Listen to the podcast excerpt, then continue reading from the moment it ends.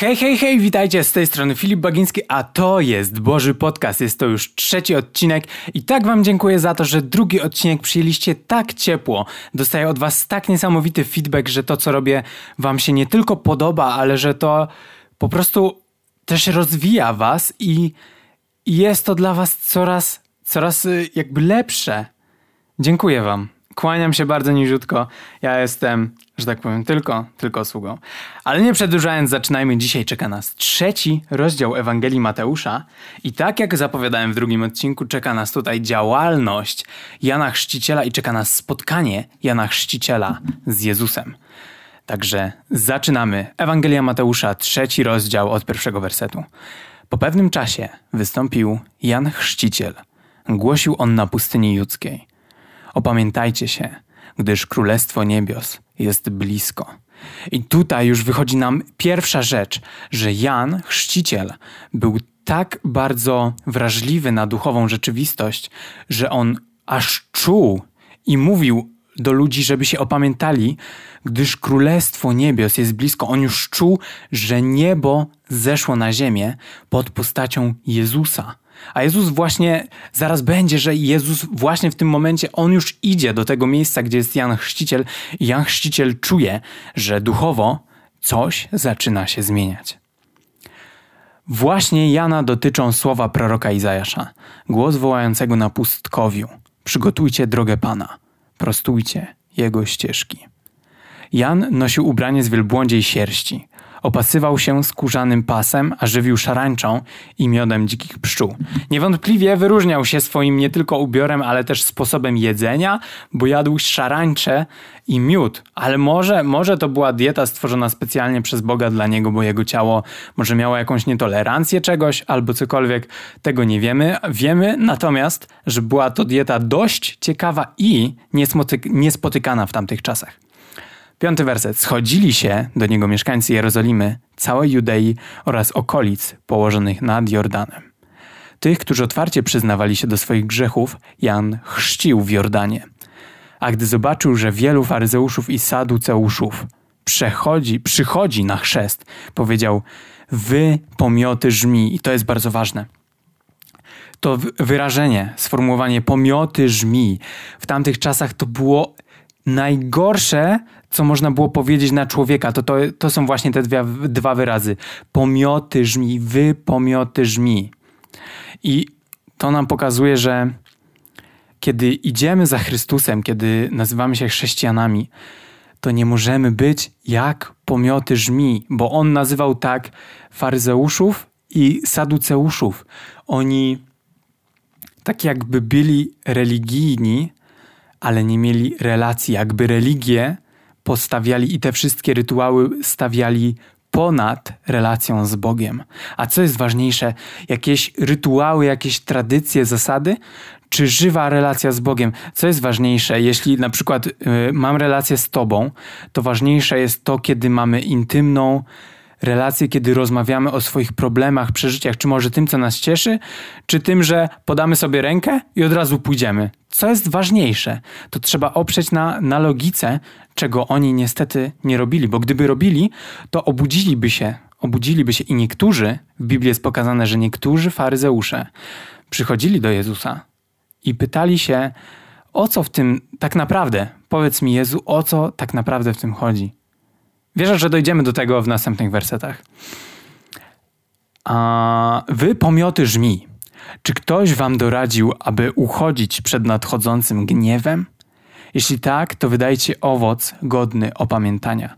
Więc widzicie, y, Jan Chrzciciel nie, nie daje im jakby takich tylko ciosów, że o, wy niedobrzy, niedobrzy, niedobrzy, niedobrzy, spadać stąd. Nie, on mówi, jeśli tak, to wydajcie owoc godny opamiętania. I jeżeli to jest prawda, to, że tutaj przychodzicie i że chcecie nie tylko mnie słuchać, ale też słuchać o Bogu, to zróbcie coś, żeby nie tylko jakby żeby nie tylko ta zewnętrzna strona się zmieniła, ale żeby we wnętrzu wasze wnętrze się zmieniło, żeby wasze serce się zmieniło. Zróbcie coś, żeby wasz środek przestał śmierdzieć, żeby był miły Bogu.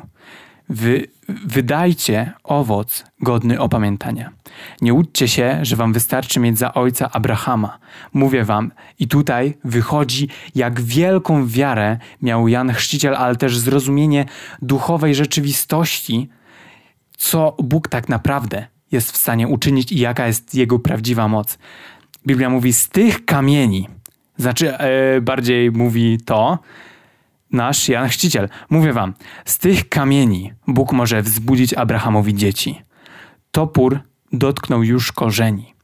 Każde drzewo, które nie rodzi dobrego owocu, zostanie wycięte i rzucone w ogień. I kiedy czytałem to wcześniej, to Bóg pokazał mi świetny obraz, który ilustruje to, że Bóg nie, nie chce wycinać od razu, bo tutaj jest pokazane, topór dotknął już korzeni. A co ma korzenie? Każde drzewo, które już wyrosło. Więc Bóg nie ma pretensji do chrześcijan, którzy dopiero się narodzili, którzy narodzili, czyli którzy dopiero weszli w wiarę, weszli w relację z Bogiem. Bóg nie ma pretensji do tych ludzi, tylko Bóg ma pretensje do tych ludzi, którzy są już z Nim w relacji od iluś tam lat. Znają Go, a mimo to poszli jakby wyżej w stronę religii, w stronę rytuałów, a nie w stronę poznania Jego. Bo tylko drzewo ma korzenie i Bóg mówi: Topór dotknął już korzeni. Każde drzewo, które nie rodzi dobrego owocu, zostanie wycięte i rzucone w ogień. I teraz młode drzewo nie da od razu owocu albo dobrego owocu.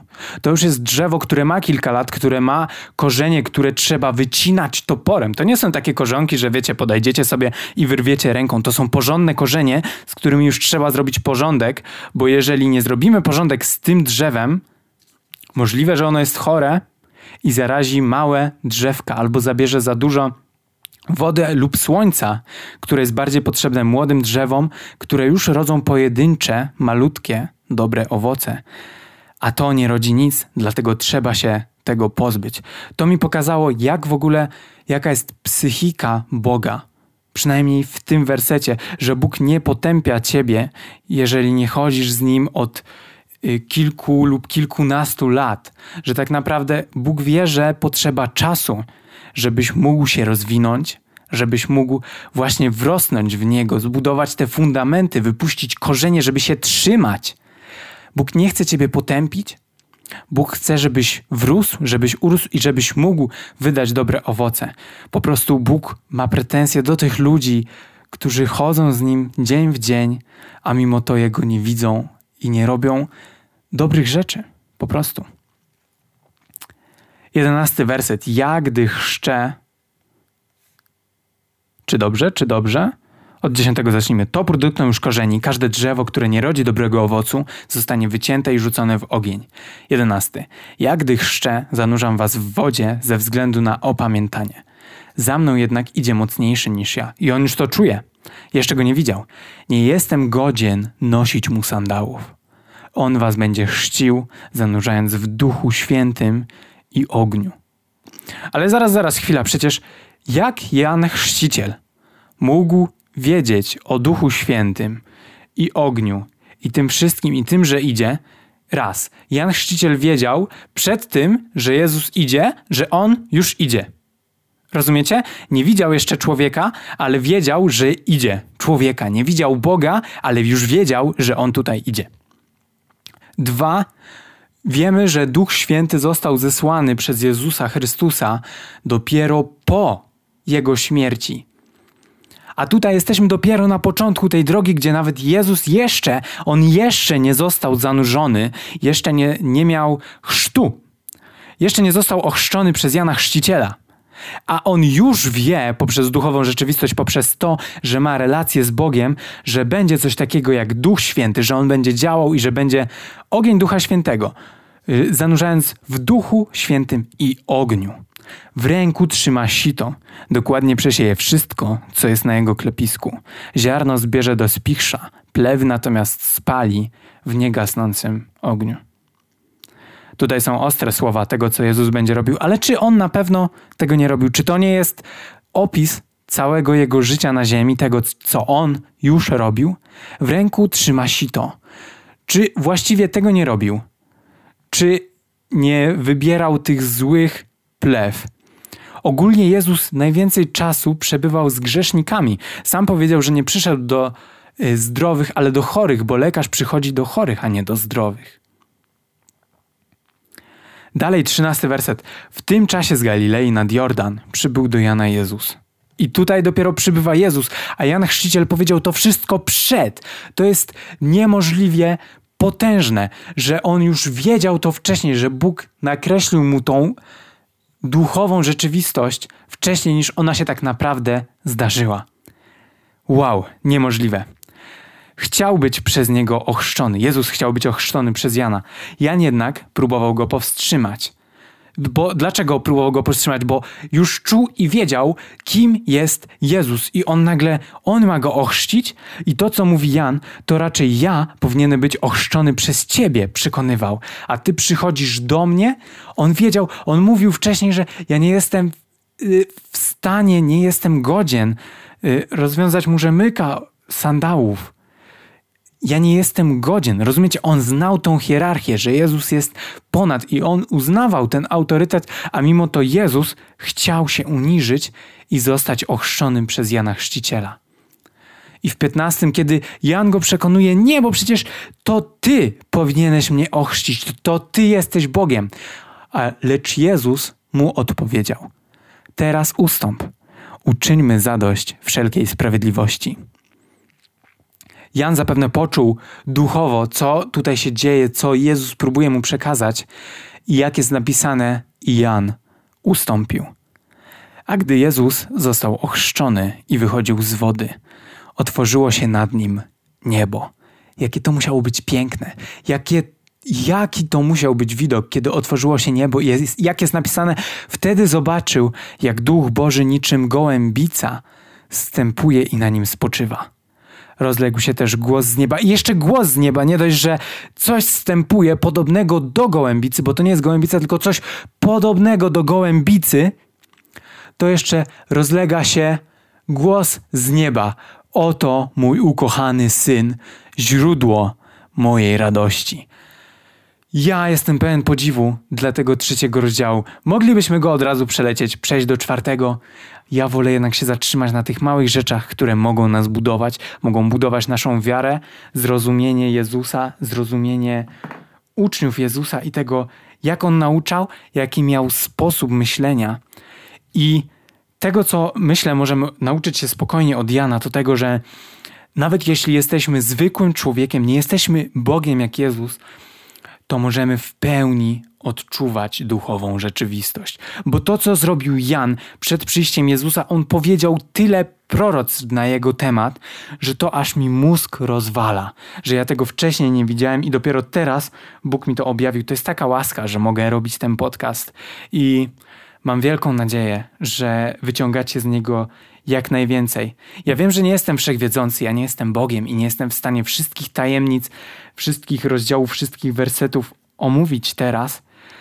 Robię co mogę i staram się z całego serducha, staram się dać wam całe serducho, całą, cały umysł, który mam i całą tą pamięć, wszystko co czytałem, wszystkie książki, które przeczytałem i wszystkie wersety, które wcześniej czy później w Starym i Nowym Testamencie czytałem. Próbuję to wszystko zebrać do takiej fajnej, przyswajalnej treści i dać Wam, abyście mogli jak najszybciej i jak najlepiej wzrastać w Bogu, bo taki jest mój cel, abyśmy odkryli wszyscy, jakie jest nasze powołanie i abyśmy mogli wzrastać w Bogu, bo tylko jeżeli będziemy szli daną drogą, czy szli naprzód, to tylko wtedy Bóg będzie mógł nam mówić, gdzie skręcić. Jeżeli się nie ruszymy, jeżeli nie będziemy robić danych kroków do przodu, to nawet jeżeli Bóg nam powie, hej, za 100 metrów skręć w prawo, to jeżeli się nie ruszysz, to uwaga, nie skręcisz w Boże powołanie. Dlatego tak ważne jest robienie. Wow, myślę, że to było tak, tak potężna dawka wiary ze strony Jana i mądrości z jego strony. Trochę na początku mogliśmy wziąć jego za dziwaka ze względu na jego ubiór z jakiejś niedźwiedziej skóry. Jeszcze tutaj sprawdzę, czy na pewno dobrze pamiętam. Jan nosił ubranie z wiel... Ja, przepraszam, z wielbłądziej sierści. Opazywał się skórzanym pasem, a żywił szarańczą i miodem dzikich pszczół. To na początku e, tak sobie możemy pomyśleć, kurczę, dziwak jakiś. Żywi się miodem i szarańczą? Fu. Jeszcze jest yy, ubrany w jakąś wielbłądzią skórę? Yy, w jakąś wielbłądzią sierść? Fuj, jaki dziwak. A jednak to on ze wszystkich ludzi miał takie poznanie duchowej rzeczywistości, jakiego nie miał w tym momencie nikt inny. I myślę, to jest klucz do dzisiejszego dnia. Bądźmy otwarci na duchową rzeczywistość, na, tako, na takie Boże spojrzenie na to, co się wokół nas dzieje. Dzięki, że tutaj jesteś. Wpadaj na naszą stronę co słychać w niebie.pl. Tam czekają na ciebie artykuły. Tam też jest zamieszczane codziennie. W ogóle ten podcast pojawia się codziennie o 6 rano, więc jeśli dojeżdżasz do pracy, bum, możesz sobie odpalić specjalnie. Jest to nagrywane wcześniej, specjalnie jest wszystko, taki jest cały system zrobiony, żeby to w ogóle działało, żebyś nie miał, żebyś miał jak najmniej rzeczy, które mogą cię odciągnąć, jak najmniej wymówek. Wciskasz i lecisz z Bożym powołaniem, z wiarą, rozwijasz się i to, co jest dla ciebie najważniejsze, otrzymujesz od razu, od rana. Dzięki ci, trzymaj się i z Bogiem.